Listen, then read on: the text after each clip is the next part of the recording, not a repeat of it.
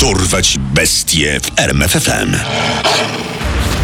Imię i nazwisko. Richard Trenton Chase. Znany jako Wampir z Sacramento. Dracula Killer. liczba ofiar. 6. Hobby. Picie krwi z ciał ofiar. Skazany na Karę śmierci w komorze gazowej. obecny status. Martwy. Popełnił samobójstwo w celi, czekając na wykonanie wyroku.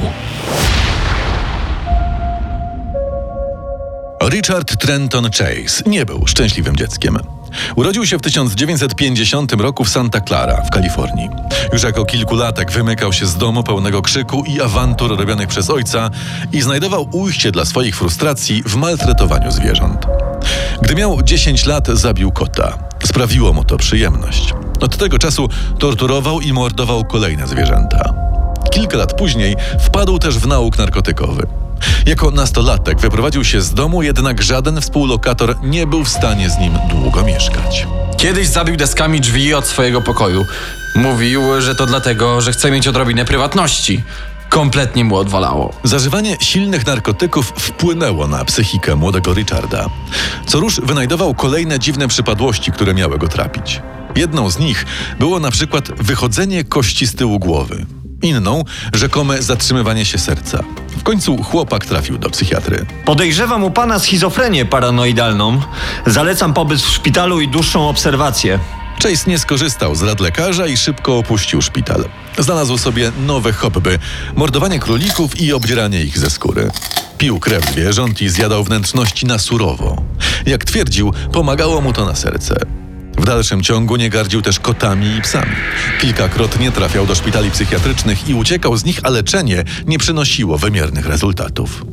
Pewnego dnia widziano go ze śladami krwi na twarzy. Pochodziła ona od zmarłych ptaków znalezionych na parapecie Richarda. W ten sposób zyskał pseudonim Dracula. Mimo wyraźnych zaburzeń, nikt jednak specjalnie nie interesował się chorobą Chase'a. Nawet jego matka, której powierzono opiekę nad dorosłym synem i wypłacono na ten cel pieniądze. Moim zdaniem to ty już zdrowy jesteś. Koniec z tymi lekami. Za robotę się lepiej weź. Pewnego sierpniowego dnia 1977 roku patrol policyjny w Nevadzie zatrzymał się przy zaparkowanym pick-upie. Uwaga policjantów zwróciło wnętrze auta, całe zachlapane krwią. Ej, Jerry, patrz tutaj! Czy w tym wiadrze jest to, co ja myślę? Ta, krew i jakieś flaki. Ochyda! Kierowcę, którym był 27-letni Richard Trenton Chase, znaleziono niedaleko auta. Był nagi i umazany krwią. To moja krew. Wypłynęła przez skórę. Jak się okazało, wnętrzności znalezione w wiadrze pochodziły od krowy. Richard został uznany za chorego psychicznie i puszczony do domu. Kilka miesięcy później, po raz pierwszy, jego ofiarą stał się człowiek. Był koniec grudnia 1977 roku. Państwo Gryfin wraz z dwoma synami wracali z rodzinnych zakupów. Gdy wchodzili do domu, 51-letni Ambrose Gryfin niespodziewanie upadł. Okazało się, że ktoś do niego strzelił. Mężczyzna zmarł. Przesłuchanie świadków niewiele wniosło. Ktoś widział mężczyznę z karabinem, ktoś inny krążący wokół posesji Gryfinów samochód. Na policję zgłosiła się też pewna kobieta, która mieszkała w pobliżu ofiary. Jakiś człowiek strzelał w kierunku mojego domu dwa dni przed tym morderstwem. Rzeczywiście, w kuchni kobiety znaleziono nabój kaliber 22. Był to ten sam typ naboju, z którego oddano strzał do Gryfina. Niestety nic więcej nie udało się ustalić. 23 stycznia 1978 roku niejaka Jane Lighton spostrzegła na swoim patio mężczyznę, który szarpał za klamkę u drzwi wejściowych. Bezskutecznie drzwi były zamknięte. Nie udało mu się także wejść przez okno. Mężczyzna przez szybę obserwował kobietę stojącą w mieszkaniu, po czym zapalił papierosa i oddalił się. Przerażona Jane odetchnęła z ulgą. Jak pomyślę o tym, co się wydarzyło później tego dnia i że też mogłam być jego ofiarą, to takie straszne. Już po aresztowaniu Richard Trenton Chase wyznał śledczym, na jakiej podstawie wybierał ofiarę. Stało się jasne, dlaczego zrezygnował ze zamordowania Jane Lighton. Po prostu podchodziłem do drzwi domów i łapałem za klamkę. Jak było zamknięte, to szedłem dalej. Tego samego dnia, w którym próbował wtargnąć do domu Jane, Chase zaatakował ponownie. Na ofiarę upatrzył sobie 22-letnią Teresę Wallin. Dziewczyna była w trzecim miesiącu ciąży. Właśnie wychodziła ze śmieciami, gdy w drzwiach pojawił się napastnik. Przerażona wypuściła worek z ręki i krzyknęła. Chase oddał w jej kierunku trzy strzały. Gdy mąż Teresy, David, wrócił wieczorem z pracy, zdziwił się, że przy drzwiach leży rozpruta torba ze śmieciami. W sypialni czekał go o wiele bardziej przerażający widok. Jego martwa żona leżała cała we krwi. Wycięto jej narządy wewnętrzne, w tym nerki i trzustkę. Miała także obciętą lewą pierś, a ułożenie jej półnagiego ciała sugerowało odbycie stosunku seksualnego. David Wallin nigdy nie doszedł do siebie po tym, co wtedy zobaczył. Tymczasem sprawca tej makabrycznej zbrodni nie próżnował. Kilka dni później dokonał niezwykle brutalnego, poczwórnego morderstwa. Był 27 stycznia. Evelyn Mirtoch pilnowała swojego niespełna dwuletniego siostrzeńca. Za to jej syn, sześcioletni Jason, miał się pojawić w domu jej przyjaciela, Dana Meredita. Jednak chłopiec nie przychodził. Dan postanowił poprosić o pomoc swoją córkę. Czy możesz iść sprawdzić, czemu jeszcze nie ma Jasona? Zaczynam się martwić. Dziewczynka pobiegła do domu Evelyn i Jasona. Po pewnym czasie wróciła sama. Nikt nie otwiera drzwi, ale wydaje mi się, że ktoś jest w środku. Widziałam, że firanka się ruszała. Poważnie zaniepokojony Dan doszedł do wniosku, że osobiście sprawdzi, co się dzieje u przyjaciółki. Kilka godzin później policjanci wkroczyli do domu Evelyn. Mieszkanie przypominało rzeźnię. Ofiara numer jeden mężczyzna około 50-letni. Rana postrzałowa w głowę. Ofiara numer dwa młoda kobieta znaleziona w łóżku w sypialni. Naga, pozbawiona organów wewnętrznych. Czerwony okręg na dywanie sugeruje, że stało tu wiadro z krwią. Ofiarą numer 3 był sześcioletni Jason, znaleziony za łóżkiem. Został zastrzelony, podobnie jak Dan Meredith. Zwłoki Evelyn były zmasakrowane. Sprawca dźgał ją wielokrotnie nożem, rozpruwając ciało i wyciągając organy. Próbował także wydłubać kobiecie oko. Zgwałcił ją, a późniejsza analiza wykazała, że pił jej krew. Nie było natomiast śladu po 22-miesięcznym Davidzie. Nie było też zbyt wielkiej nadziei, że chłopczyk żyje. Policja odkryła na poduszce dziecka ślad po strzale i duże ilości krwi. Rzeczywiście, dwa miesiące później, po usilnych poszukiwaniach, zwłoki małego Davida znaleziono w pudle obok pobliskiego kościoła. Okazało się, że sprawca zabił dziecko w łazience. Uciekł z jego ciałem do swojego mieszkania, wyjął kilka organów wewnętrznych i je zjadł. Uciekając z miejsca zbrodni, Richard Trenton Chase zabrał samochód Dana Meredita, charakterystyczne czerwone kombi. Porzucił je niedaleko swojego domu.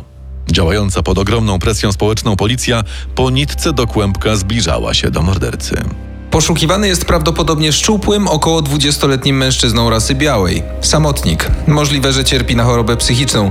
Nie dba o to, by zacierać ślady. Jest niemal pewne, że wkrótce zaatakuje ponownie. Nie ma czasu do stracenia, panowie.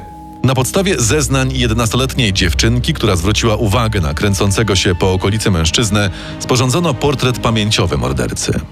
Wkrótce potem na policję zgłosiła się Nancy Holden, która skojarzyła mężczyznę z portretu z facetem zaczepiającym ją kilka dni wcześniej przed miejscowym sklepem. A tak, znam go. To Richie Chase. Yy, chodził do tej samej szkoły średniej co ja. No, podobno stał się narkomanem. Dziwny typ.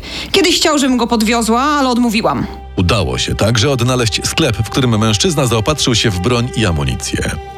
Śledczy byli już niemal pewni, że poszukiwanym mordercą jest chory psychicznie, uzależniony od narkotyków Richard Trenton Chase. Zamieszkały w Sacramento przy Watt Avenue. Policja udała się pod dom mężczyzny. W progu mieszkania stanął chudy mężczyzna w pomarańczowym kombinezonie. W wyniku przeszukiwania znaleziono przy nim pistolet kaliber 22 oraz portfel należący do jednej z ofiar, Dana Meredita. Richard trzymał w ręku pudło pełne zakrwawionych szmat. Gdy zrozumiał, że policja chce go aresztować, zaczął się szamotać. Jestem niewinny! Odwalcie się!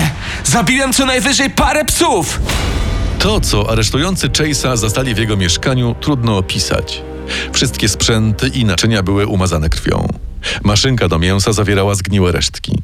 W mieszkaniu było też kilka obroży dla psów, choć nie było żadnego psa. Najbardziej makabryczne było jednak odkrycie dokonane po otwarciu lodówki. O shit! W pojemniku jest mózg. Chyba ludzki. Na ściennym kalendarzu były zaznaczone daty poszczególnych mordów z zanotowanym jednym słowem dzisiaj. Dowodów zbrodni dokonanych przez Richarda Chase'a było aż nadto. Wkrótce też rozpoczął się jego proces. Głównym oskarżycielem został Richard W. Tocherman, który opierał argumenty obrony na chorobie psychicznej sprawcy. Oskarżony doskonale wiedział, co robi. Nie zmuszano go do mordowania. Nawet jeśli wierzył, że jest jakimś cholernym Drakulą i że picie krwi może go z czegoś wyleczyć, nie usprawiedliwia to jego potwornych czynów. Żądam dla Richarda Trentona Chase'a kary śmierci. Po przesłuchaniu około 100 świadków, dostarczeniu 250 dowodów i trwającego 4 miesiące procesu zapadł wyrok. Najpierw jednak pozwolono zabrać głos Chase'owi. Oskarżony był potwornie wychudzony. Wyglądał też na otumanionego i półprzytomnego. Wysoki sądzie, przykro mi z powodu zabójstw, choć mało z nich pamiętam. Tyle, że piłem krew, żeby mieć zdrowe serce, że zabiłem dziecko. Czemu to zrobiłem? Może dlatego, że miałem problemy z seksem w okresie dojrzewania? Sam nie wiem. 8 maja 1979 roku Richard Trenton Chase został uznany winnym popełnienia sześciu morderstw. Skazano go na karę śmierci w komorze gazowej w San Quentin. Półtora roku później, w Boże Narodzenie 1980 roku, jeden z więziennych strażników, robiąc rutynowy obchód, znalazł go leżącego w dziwnej pozie.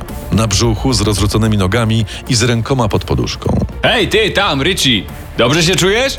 Wezwany koroner stwierdził samobójstwo w wyniku przedawkowania leków antydepresyjnych, które podawano Chase'owi przez wzgląd na jego zaburzenia, a które prawdopodobnie odkładał na tę właśnie chwilę. Na skutek zatrucia toksynami i wieloletniego uzależnienia od narkotyków ciało Denata było totalnie zdewastowane. Chyba jedynym organem, który pozostał zdrowy, był ten, na punkcie którego miał prawdziwą obsesję jego serce. Poznaj sekrety największych zbrodniarzy świata. Dorwać bestie w RMFFM.